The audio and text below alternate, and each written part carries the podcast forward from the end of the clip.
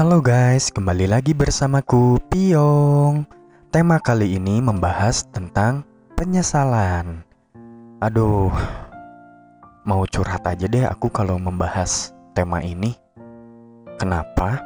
Ya karena ya wajar dong ya, aku sebagai manusia biasa pasti pernah melakukan kesalahan dan juga merasa menyesal.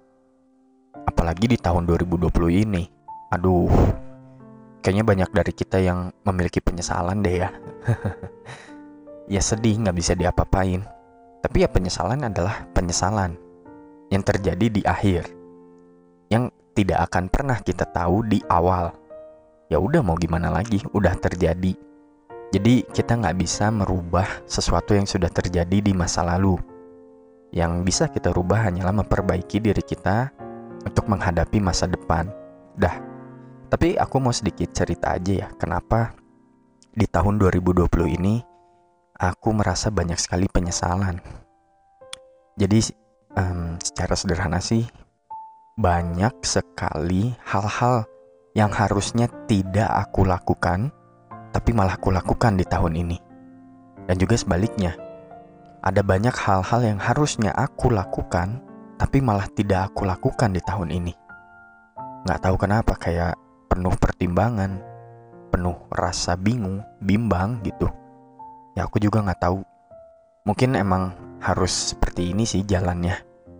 Ya udah pasrah aja. ya intinya banyak sekali ya um, keputusanku yang membuatku menyesal.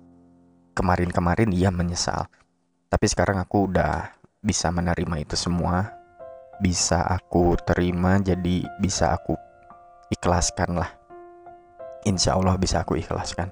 Dimulai ya dimulai dari masalah pekerjaan masalah cinta masalah komitmen tanggung jawab. Aduh banyak banget kayaknya. Penyesalan semua itu. Tapi ya udahlah.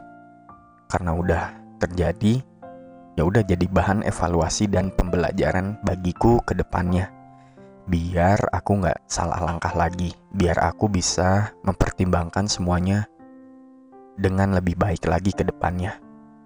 Jadi sedikit tips nih buat teman-teman yang mendengarkan, kalau nggak mau menyesal di akhir nanti, dalam se uh, apa sebelum membuat keputusan, kalian harus benar-benar memikirkannya, merencanakannya dengan baik. Terus lakukan juga uh, bukan lakukan ya? Emang harus sih. Yang kedua setelah kita apa tadi? Memiliki rencana yang baik dan plan ABCD ya. Kamu harus punya plan ABCD harus punya banyak uh, apa rencana cadangan gitu. Karena kalau cuma punya satu rencana takutnya nggak berjalan dengan sesuai yang sudah direncanakan jadi harus dibuat beberapa rencana ya, biar bisa bagus gitu, biar bisa terlaksana dengan baik. Nah, kalaupun ada sedikit error atau sedikit kesalahan dalam prosesnya ya udah. Jadikan pembelajaran buat saat itu juga gitu ya, langsung dievaluasi. Jangan ditunggu-tunggu, jangan dientar-entar gitu. Nanti malah tambah nyesel. Ya, intinya di tahun 2020 ini cukup berat ya bagi kita semua Semoga kita bisa melewati semua ini di tahun ini dengan baik dan menyambut tahun baru 2021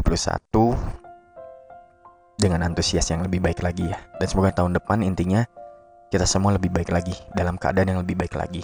Amin. Oke, jadi cukup sekian tema kali ini.